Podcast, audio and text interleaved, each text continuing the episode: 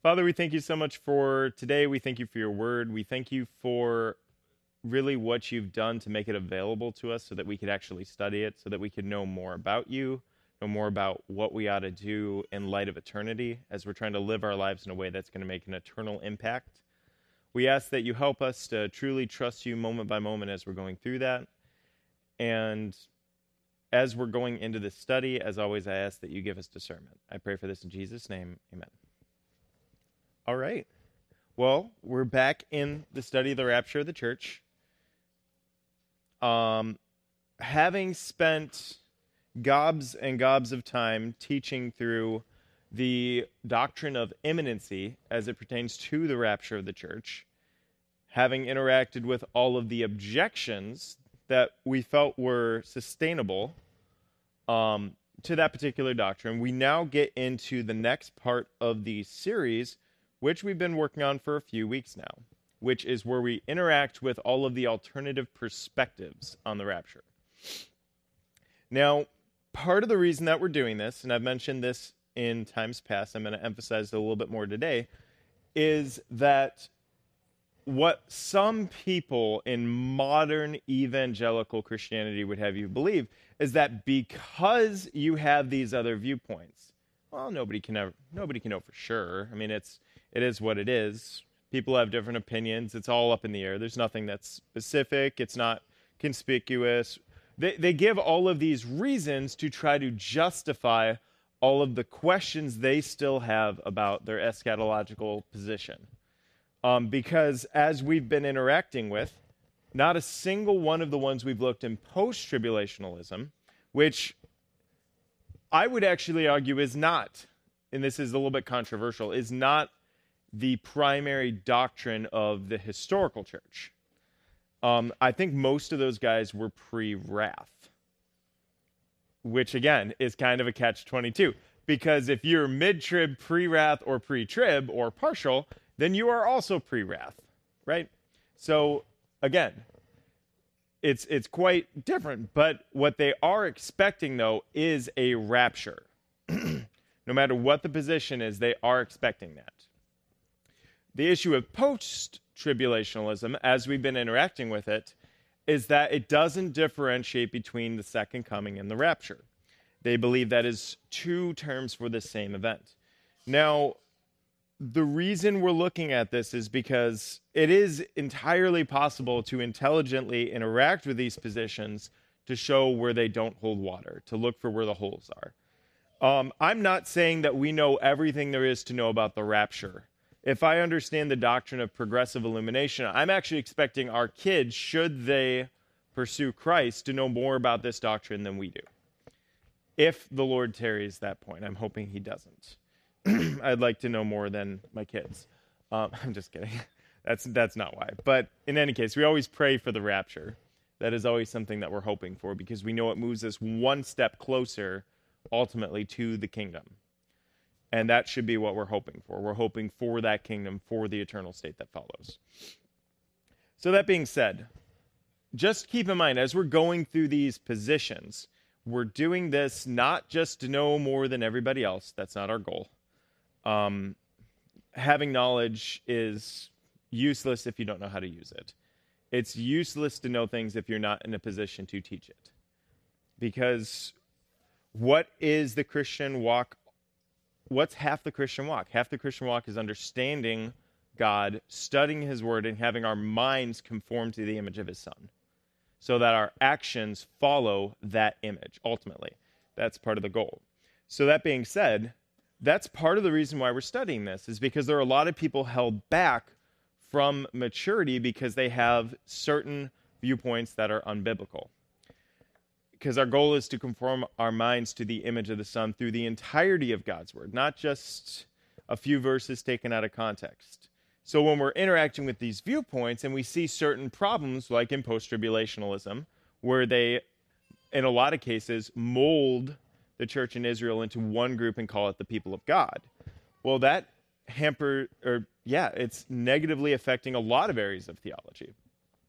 So as we're looking at it, just keep in mind there are, there are a lot of reasons why we're looking into these things. It's not just because I mean it is interesting because you learn a lot about how other people interpret the Bible, which, if you've ever talked with, um,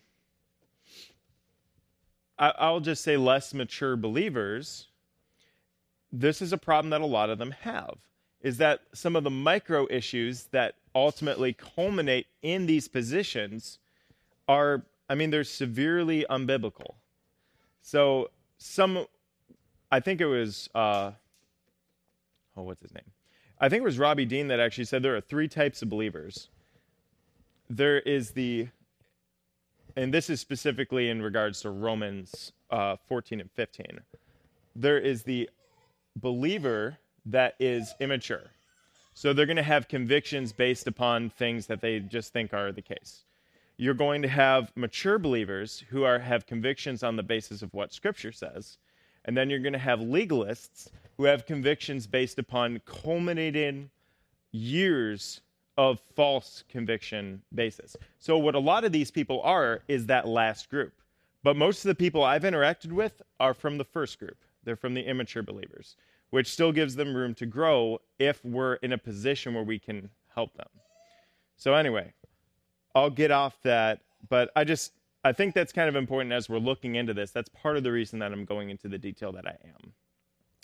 So, that being said, what are our initial comments on the post trib rapture? I just want to go over this very quickly. First of all, they're primarily premillennial. I'm saying primarily because there are also post millennial, uh, post tribulationalists too, which would be obviously quite the opposite. We're, so most of them believe that there's going to be a future kingdom. Most of them actually still literally interpret the scriptures which designate Israel as one of the primary groups of people which, in which the kingdom is centered around. Most of them do those things. Um, and they will commonly hold that distinction between the church and Israel. But even in the midst of that, they still blend the lines between them because in order to try to blend the in order to have the church and Israel simultaneously in the tribulational period, you also have to have the church and Israel simultaneously kind of being the same entity in, in some distinctions. So you're going to have differences between every individual teacher of this particular position. They're not as clear cut as we'd want them to be.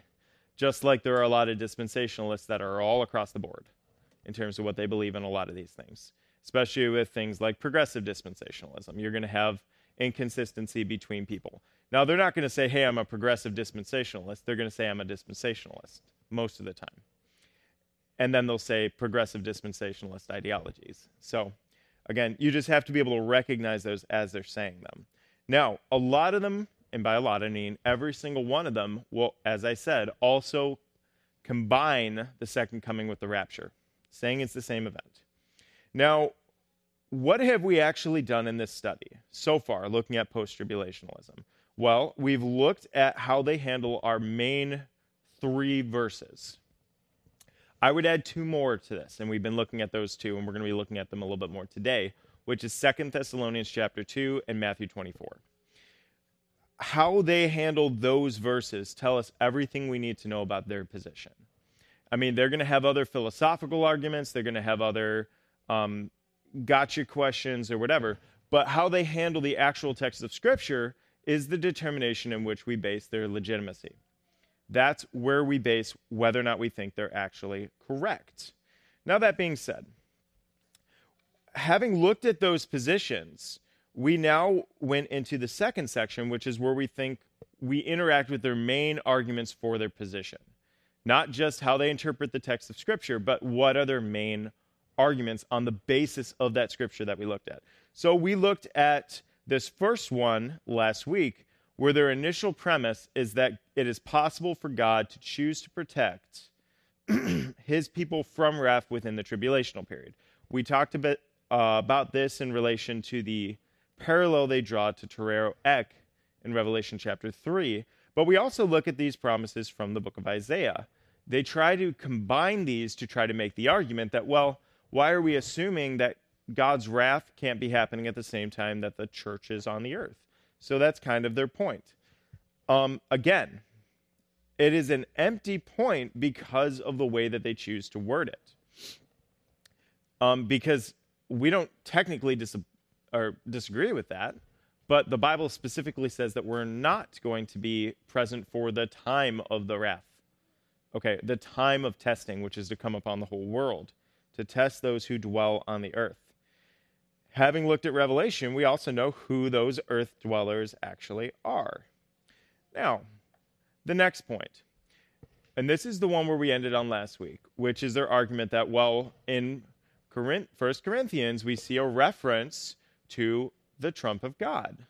We also see another reference to that. And we also see a reference to the trumpet in Matthew 24, which gathers the elect. That sounds a lot like the rapture. So, basic uh, observational interpretation, we're not going to read into anything. We see a trumpet here, we see a trumpet here, we see gathering here, we see gathering here. So this must be the same event. So we interacted with that last week. And we spent quite a bit of time looking into what trumpets actually did in the Bible, because that should be the first step, right? Not just drawing comparisons and similarities on the basis of a single uh, similar concept. So, that being said, what did we actually come to in terms of a solution on that? Well, we saw that in Numbers 10, you had essentially two trumpets. There were different configurations of that, but generally speaking, they were done to either draw a crowd, like to gather those in Israel for a purpose, or to disperse them, or to go to war. They had different trumpets for those reasons. And we see in Revelation chapter 11 that the seventh trumpet is only the last trumpet in a series. Well, if you actually look a little bit closer, and if you listen to some people in other viewpoints, which you're going to be looking at, they're all a lot of people say the rapture happens in Revelation chapter 11. The reason they do this is because of the trumpet, because it's the last trumpet. And that's also where you find that they take this te- they take our telescoping view of Revelation, which is just the normative way of reading Revelation if you read it in a literal sense, and they take that and they give us the recapitulation viewpoint. They have to do that because they need the seventh trumpet to be basically the pre second coming move of God. Because they have to have that happen, because if the seventh trumpet is going to be what happens right before the second coming, well, then, hey, this is the same thing as the second coming. It's the same event, just talking about it in different perspectives. So that's the reason they do that. Now, You'll find other people that don't take that position. They say, well, no, the seventh trumpet doesn't sound at the end. It happens in the middle of the trib, it happens three quarters of the way through. So you're going to have different differences of uh, opinion on that on the basis of this fact. But just kind of keep in mind, that's where they're going with it. Again, that doesn't prove anything. As we talked about last week, you could have 19 last trumpets because last pertains to the context in which the trumpet is sounded. Not it's not that God only has a certain amount of trumpets and there's only going to be one last last trumpet. Seventh trumpet in the trumpet judgments is the last of seven trumpets. The last trumpet in Numbers 10 would have been the last trumpet pertaining to the context in which they were blowing that trumpet. It doesn't necessarily mean that. And so when we talk about the trumpet that's going to be blown, which in our rapture passages, in First Thessalonians and First Corinthians, well, that last trumpet could just be the last trumpet in the church age, right? So it's not, it doesn't hurt us that there's more than one last trumpet because there are de facto so many last trumpets throughout Scripture. And so, though I would say this is a compelling argument if you look at it without the context in which trumpets were used in the Bible, I, I don't really think it holds water once you look at it under scrutiny. Um, that being said, I'm also not going to go to uh, Greek trumpet blowing and Roman trumpet blowing to try to figure out what Paul meant in 1 Corinthians. Now, I could look in history and find any example of a trumpet being blown that would fit whatever my preconceived notion of what I think the trumpet ought to do in the scripture does, but that's not our job. Our job is to literally interpret Scripture as it's written. We don't have the freedom to spiritualize it. We don't have the freedom to impute contexts from external contexts to try to give meaning to a text outside of its normative meaning. We talked about that as an invalid totality transfer. That's what uh, Robert Thomas refers to it as, because you're taking the context outside of the context you're actually studying. You're taking the meaning from that other context and you're imputing it into the context that you're actually in. Um, it's a good way of saying you're just you're you didn't like the meaning that was presented in scripture so you're bringing another one in right we're not allowed to do that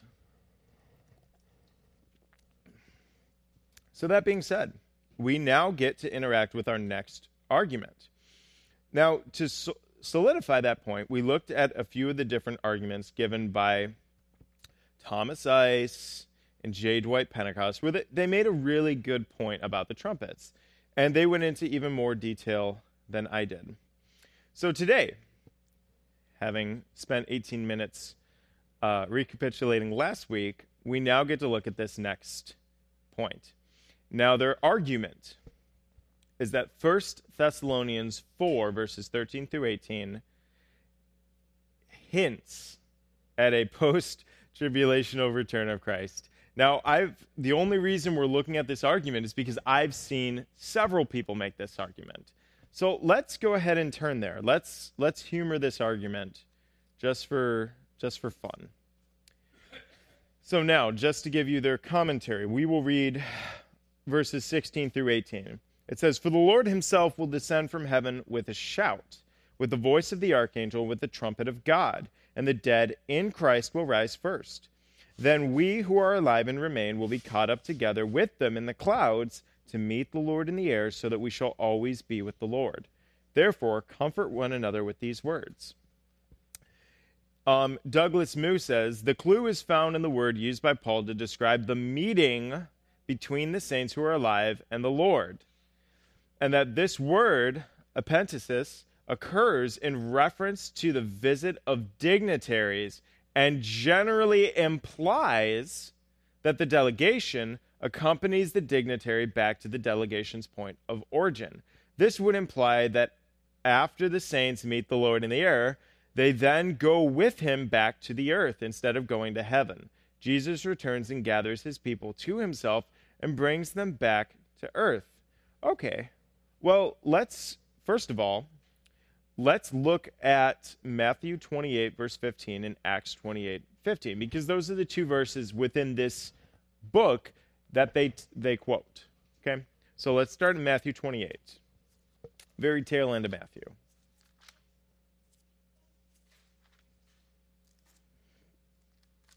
It says in Matthew 28, verse 15, and they took the money and did as they had been instructed, and this story was widely spread among the Jews and is to this day. It says in Acts 28 15, that's where I want you to turn next.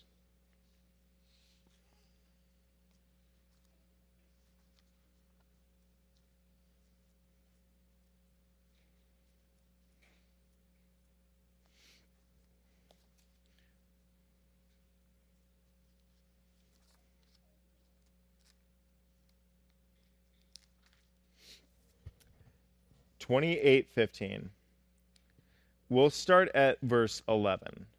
It says as Paul's arriving to Rome, at the end of 3 months we set sail to an Alexandrian ship which had been wintered at the island, which had le- which had the twin brothers for its figurehead. After we put it in Cyprus, we stayed there for 3 days. It's Syracuse, that's not even close. Anyway, so from there we sailed around and arrived at Rhegium and a day later, a south wind sprang up, and on the second day, we came to. I can't even pronounce any of these. But in any case, butchering the point, there we found some brethren, and were invited to stay with them for seven days. And thus we came to Rome. And the brethren, when they heard about us, came from there as far as the market of Appius and three inns to meet us. And when Paul saw them, he thanked God and took courage. So, what is the point that they're trying to make by quoting these verses? The main point that they're trying to shoot for is that, well, in these occurrences, you have somebody coming out to meet somebody and then presumably going back to the point of origin. So, when we see the same word in First Thessalonians, Well, it must be the same thing. It must be the same point. So, a couple things, and I, I put it on the screen so we didn't have to look it up. Um, the word for meet or meeting, apantesis, simply means to meet. If you look up Strong's G529, you, you will find that to be the case. Um, though used in an alternative alternative context during a description of the coming out to meet a dignitary, the only way to make apantesis mean that in the Thessalonian context would necessitate the invalid imputation of that foreign meaning into the text. So that's what we were just talking about in the other one. So the reason that I'm saying that is because it's not an argument. What they're saying is this word was used in contexts that mean this exact meaning that we want Thessalonians to be talking about. So therefore, we can read that meaning into Thessalonians and say this is definitely and they're even admitting that it's not holding a lot of water when they say that it's hinting at it and that it's implying it. So, an implication, again, we don't build theology on what we think is an implication in Scripture. That's, that's not something that we are accustomed to doing. And the reason for that is because, again, you could come up to any any number of meanings to certain words, certain texts. But if you if you just look at the Greek on it, it doesn't have any secondary meaning where it means to meet and come back to the point of origin. This is the word simply means to meet. And what is what does Jesus do in that in this context? Jesus is to meet us. We are to meet him in the air, and we know from John 14 that we're to go back to the Father's house. So again, yet another instance of them not comparing scripture with scripture because even though they're trying to make this context in First Thessalonians mean something specific, there's still there's still the elephant in the room, which is why are there a bunch of houses or temporary dwelling places in the Greek in heaven that we're not going to use? Why did God do that? Jesus doesn't do things for no reason. We don't have an explanation for that other than some spiritualized notion of him making a place for people to go when he takes them to heaven as they die, which has been a historic interpretation of that verse by people who didn't like the rapture throughout church history it's and it's usually based upon the KJV rendering of those words because of the idea of a mansion. They're like, "Oh, it must be a really nice house. That's why he's making all these dwelling places." Right? So again, not a very good argument. I'm just putting it up there because I've been hearing it a lot. So you'll remember probably when, when we were talking about these positions, I've made reference to a few things over over time as we've been looking at verses about post tribulationalism. One of the things I mentioned is that I feel that this is the easiest position to argue against, that this is the easiest pin- opinion to undermine. And the reason I'm saying that is because a lot of their arguments are like that. A lot of them are more generalized, and then they'll, they'll eventually say things like hinting and implying, where at least the other viewpoints, they, they all try to remain pre wrath, right? Like, in terms of the return of Christ for the church, for the rapture. They all try to keep the church out of the wrath of God for the most part, with the exception of a few a few differences. That being said, argument number 4, and I had five primary arguments there. They say that another reason is found in Mark 13 verses 24 through 26 where it says, After that tribulation, they will see the Son of Man coming in clouds with great power and glory, and then he will send out his angels to gather the elect, or his elect. The order is clear tribulation, return of Christ, gathering of the elect. Jesus does not return secretly, but visibly. He returns after the period of tribulation, and after this return, he gathers his people to himself. For these five reasons, I think that Jesus will come back after the Great Tribulation. Until then, we must wait and watch for his coming. So, a couple things about this really quickly. I have read probably more articles. I've forgotten more about the articles I've read than I will ever remember. I mean, there's there's so much information.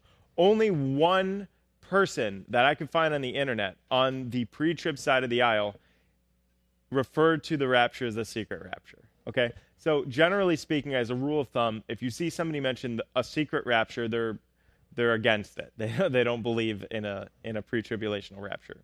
So just kind of keep that in mind. That's an antagonistic term that's used to try to make a point. Just like reform theology in a way is a sly way to say they're anti-Semitic. So, um, ouch, probably shouldn't have said that. But but anyway, in a lot of ways, that that ends up being the case as it pertains to the rapture, where they're just trying to undermine the point. See, it's yeah, it's a point by exaggeration and emphasis. That's really what they're doing. So, how do we answer this question? I think this is probably one of the more important things to learn as we're going through the rapture study is this idea of the gathering of the elect because this is the primary argument used by everybody. If you're not pre-tribulational, you find the gathering of the elect later on. Now, if you are and yeah, we'll we'll get into that. I'm not going to steal my my own thunder. So that being said, let's turn to Matthew 24 because He's using Mark, but Matthew 24 is the one he actually spends time looking at later on in that particular article. So let's go there.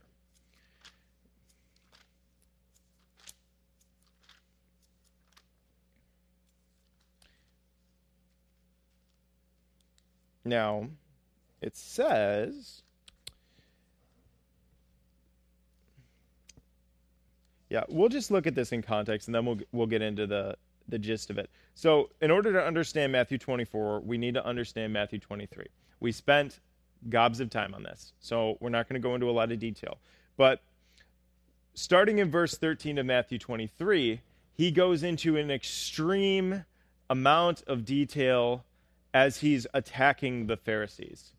He's not being antagonistic, he's not being vindictive. Jesus is simply speaking the truth about the Pharisees and how the God of the universe feels about people putting a hedge around his law, about us adding things on to anything he tells us because it's sufficient before we touch it.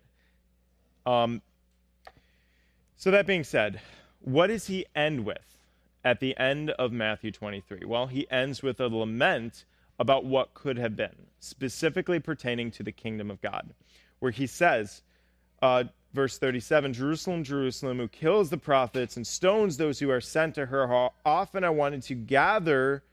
Okay, we're going to look at that later. Okay. Gather her children together, the way a hen gathers her chicks under her wings, and you were unwilling. Behold, your house is being left to you desolate. For I say to you, from now on, you will not see me until you say, Blessed is he who comes in the name of the Lord.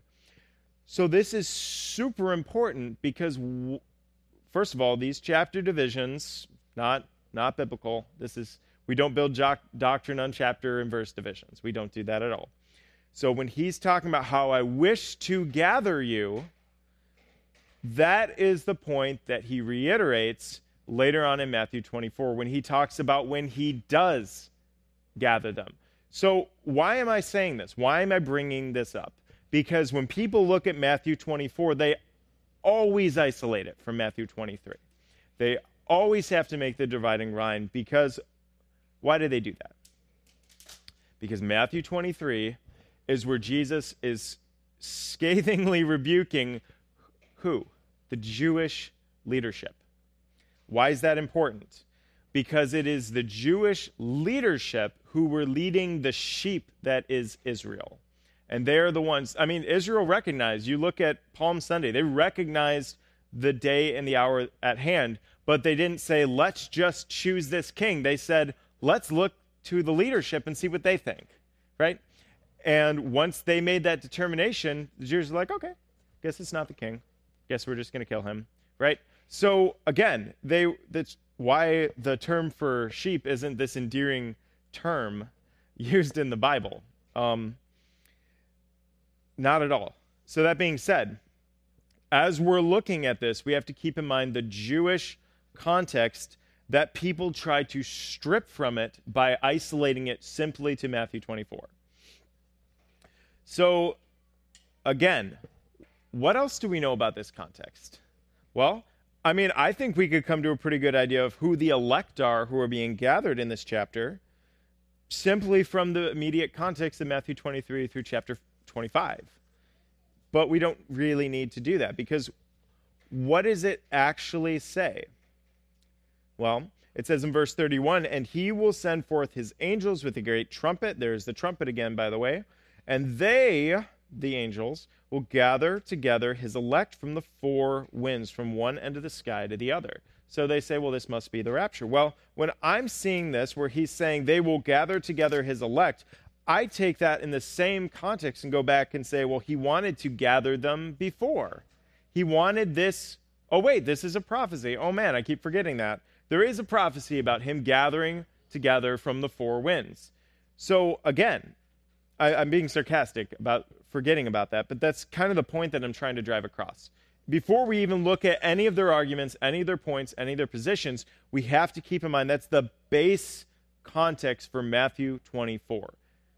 It is characterized by its Jewishness. That's, that's the one thing we can say about it that is absolutely generally true about this particular chapter.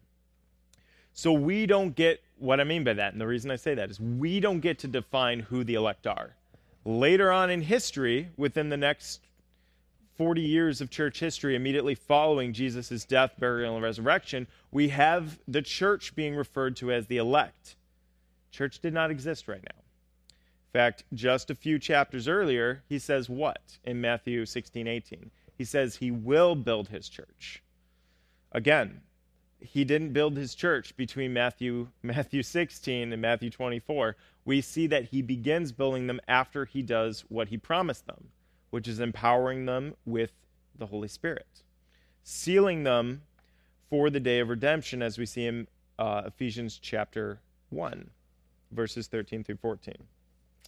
So, that being said, where do we go from there? Who is the elect that he could possibly be talking about? oh man, we could think about it, we could try to come up with an answer, or we could just simply go to the Old Testament. So let's go to Exodus, beginning in chapter 19. We're actually going to spend quite a bit of time there.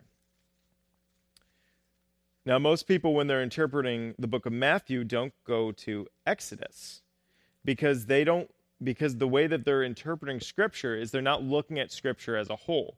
Part of, if you study church history, part of the re- reasons behind the canonicity of Scripture is because of its congruency, because it's one message, la- first page to last page, speaking the same thing. No contradictions, one specific, consistent message about a holy God. And I can take something from Exodus 19 and have it be just as relevant as something from Ephesians chapter 1 because it's all the same message from the same God, inspired at the same level of inspiration. So, that being said, Exodus 19, we're actually going to start in verse 3. It says, Moses went up to God, and the Lord called to him from the mountain, saying, Thus you shall say to the house of Jacob, and tell the sons of Israel, You yourselves have seen what I did to the Egyptians, how I bore you on eagle's wings and brought you to myself. Now then, if you will indeed obey my voice and keep my covenant, then you shall be my own possession among all the peoples, for all the earth is mine. And you shall be to me a kingdom of priests and a holy nation. These are the words that you shall speak to the sons of Israel. I'm going to keep going into chapter 8, where it says So Moses came and called the elders of the people and set before them all these words which the Lord had commanded them. All the people answered together and said, All that the Lord has spoken, we will do. And Moses brought back the words of the people to the Lord. So, one of the things that you have to keep in mind when we're going between the New Testament and the Old Testament is that they're written in generally two different languages. So, I'm not going to find eklektos in the Old Testament because it's written in Hebrew and Aramaic in some sections. So, you find what's known as the equivalent word as we're moving forward. So let's go to Deuteronomy chapter 4. That's where we're going to be reading from next. And as we're moving, what did we just read? What was he talking about inside that verse? Well, he was talking about the Mosaic covenant. The covenant, and you notice that because it was an if then covenant, it was a conditional covenant. Blessings for obedience, curses for disobedience. And what's more is that Moses was kind of in the mediatorial position between God and the nation of Israel. which was unique. It was quite unique because it was actually one of the first examples we have since Adam of somebody ruling between God and creation.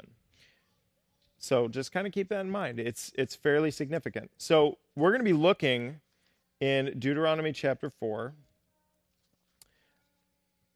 later on in the chapter starting in verse 37. It says, "Because he loved your fathers, therefore he chose their descendants after them, and he personally brought you from Egypt by his great power. Again, that word for chose is the word that is our parallel word between the Greek word for the same thing, for the elect, and the Hebrew.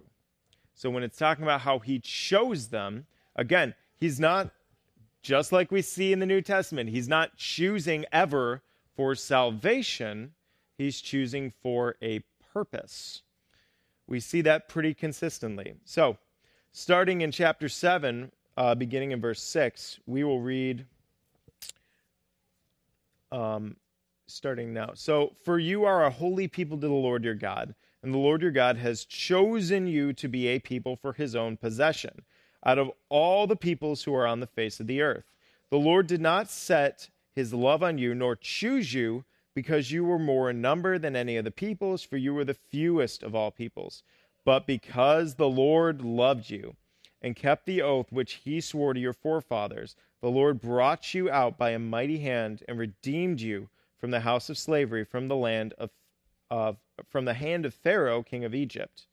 Know therefore that the Lord your God, he is God, the faithful God, who keeps his covenant and his loving kindness to a thousandth generation with those who love him and keep his commandments.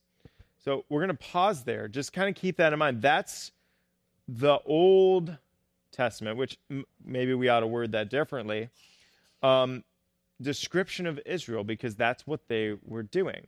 They were the chosen people of God.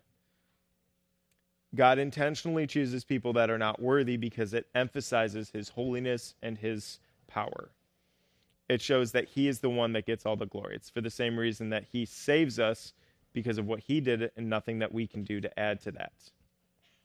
Now, in the midst of this, we know that Israel is referred to as the elect in the Old Testament. They're referred to as the chosen. That's the way the Old Testament words it. That being said, how did Israel fare, being the elect of God? Well, unfortunately, we know from history that they failed their role, which was given to them by God. Um, so let's look at that very quickly. Still in the book of Deuteronomy, we're going to go to chapter 28.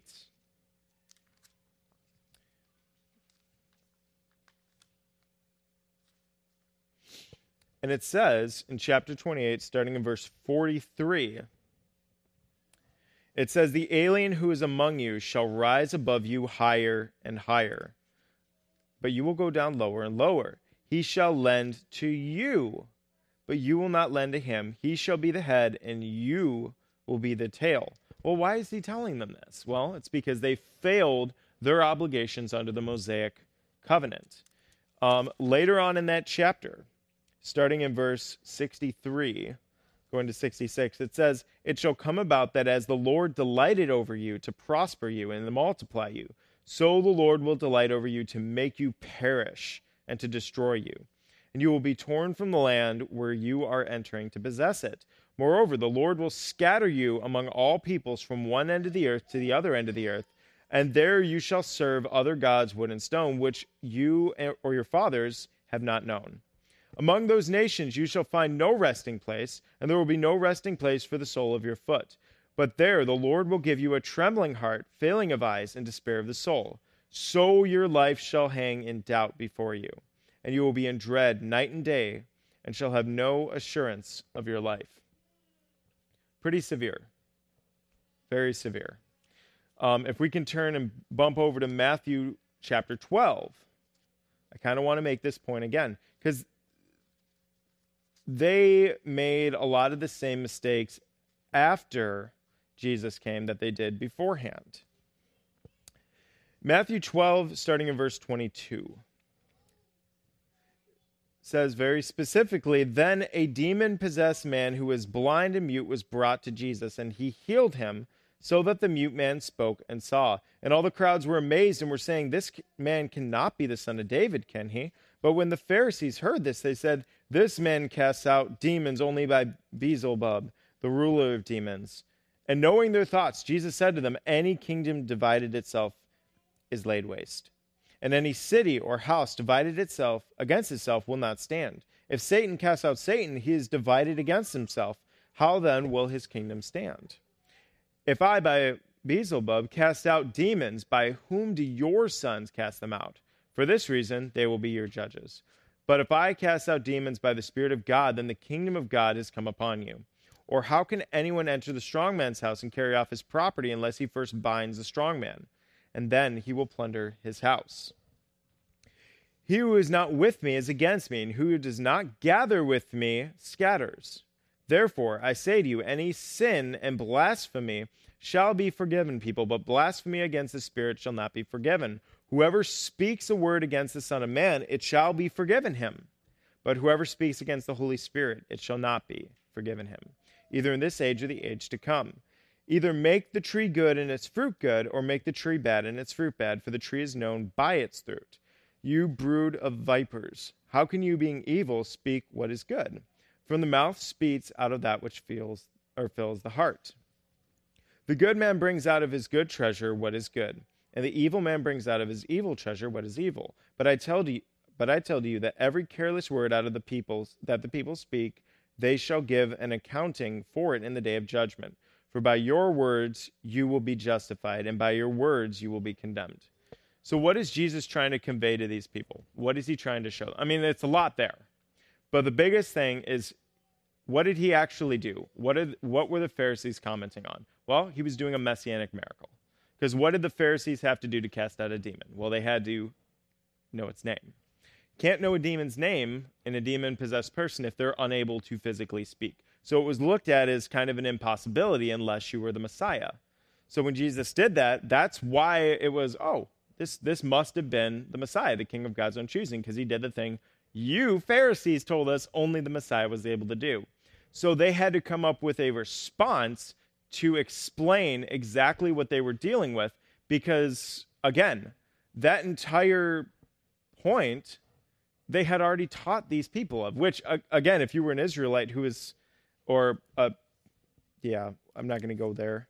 Um, if you were in a position where you just did everything the authorities told you for for two years, um, no, it's, it just gets worse the more I talk about it. Um, because you see, they switch just like they did later on. They flip flop. They they recognize truth. They go to the leadership, and the leadership dissuades them, which is part of the reason that the judgment what Jesus levied was upon the leadership representing the nation of Israel, which is also consequently why this is known as the unpardonable sin. Because ultimately, what was solidified that could not be changed at this point? The destruction of Jerusalem in AD 70. There's nothing they could do to change that. That was going to happen. Now, there are people that disagree with this who think that the kingdom was reoffered in the book of Acts and they could have gotten out of it. Um, but the wording in Matthew 12 is pretty clear. So, where Israel failed in their past, they're now failing in a very, I would say, a more severe way because they have the king, they have the miracles, they have all the information they need to make the right decision. They know the, what the right decision is, and yet they choose to not do that. So, we will finish and close with John chapter 11. We're, we're pretty much we're out of time.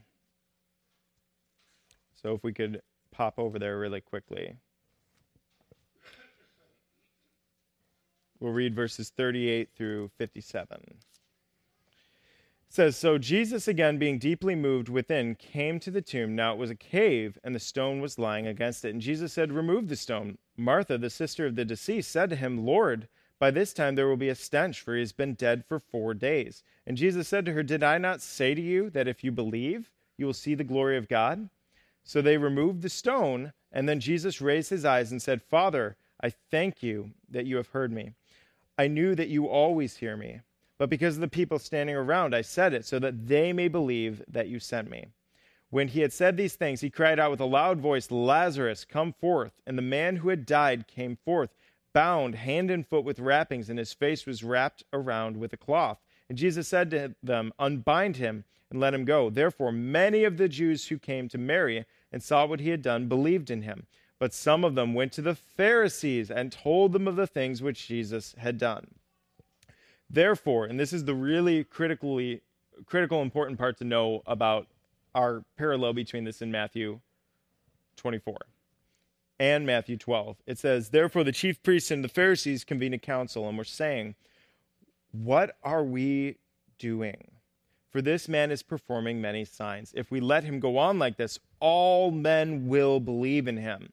And the Romans will come and take away both our place and our nation. But one of them, Caiaphas, who was the uh, high priest that year, said to them, You know nothing at all nor do you take into account that it is expedient for you that one man die for the people and that the and that the whole nation not perish. Now, he did not say this on his own initiative, but being the high priest that year, he prophesied that Jesus was going to die for the nation. And not for the nation only, but in order that he might also gather together into one the children of God who are scattered abroad. And so that the day um, so from that day, they planned together to kill him. Therefore, Jesus no longer continued to walk publicly among the Jews, but went away from there to the country near the wilderness, into the city called Ephraim, and from there he stayed with his disciples. Now the Passover of the Jews was near, and many went up to Jerusalem out of the country before the Passover to purify themselves. So they went, so they were seeking for Jesus, and were saying to one another as they stood in the temple, What do you think, that he will come to feast at all? And now the chief priests and the Pharisees had given orders that if anyone knew where he was, he was to report it so they might seize him. So again, spot on, Caiaphas. He is to die for the nation. But notice what they did. They recognized his influence. They knew that the signs were valid. They understood his legitimacy, yet they still chose to basically put a death warrant on him because they, in their limited thinking, where they understood that they were going to have an issue with the Romans. Now, the disciples, in retrospect, thought that Jesus was going to conquer the Romans. So, again, uh, whether you were a believing Jew or an unbelieving Jew, you still had a misconception about what was going to happen through Jesus. But just keep that in mind as we're looking through this, and we'll, we'll finish next week. But that is the core of how we need to really look at Matthew 24 to understand who the elect are these are the people that are given a first swing at the Messiah. These are the people who missed. Um, but that's the purpose of Matthew 24. We know exactly what's going to happen when they actually connect with the ball later. So let's go to the Lord in prayer. Father, we thank you so much for your word. Um, we praise you for these promises of the future where you're going to gather your people together, where you're going to um, be able to begin your kingdom. And we're, we're looking forward to that. We're praying for that. I ask that you empower us to godly living so that we can be more useful to you in that kingdom, not limited by the bad decisions we made during our life here. And Lord, I ask that you help us to truly look towards you, towards the promise of your coming, and trust in you moment by moment, believe you in what you said in your promises, that we're not exempt for the time of the wrath of God, but more specifically, that we are to look for you. We pray for this in Jesus' name. Amen.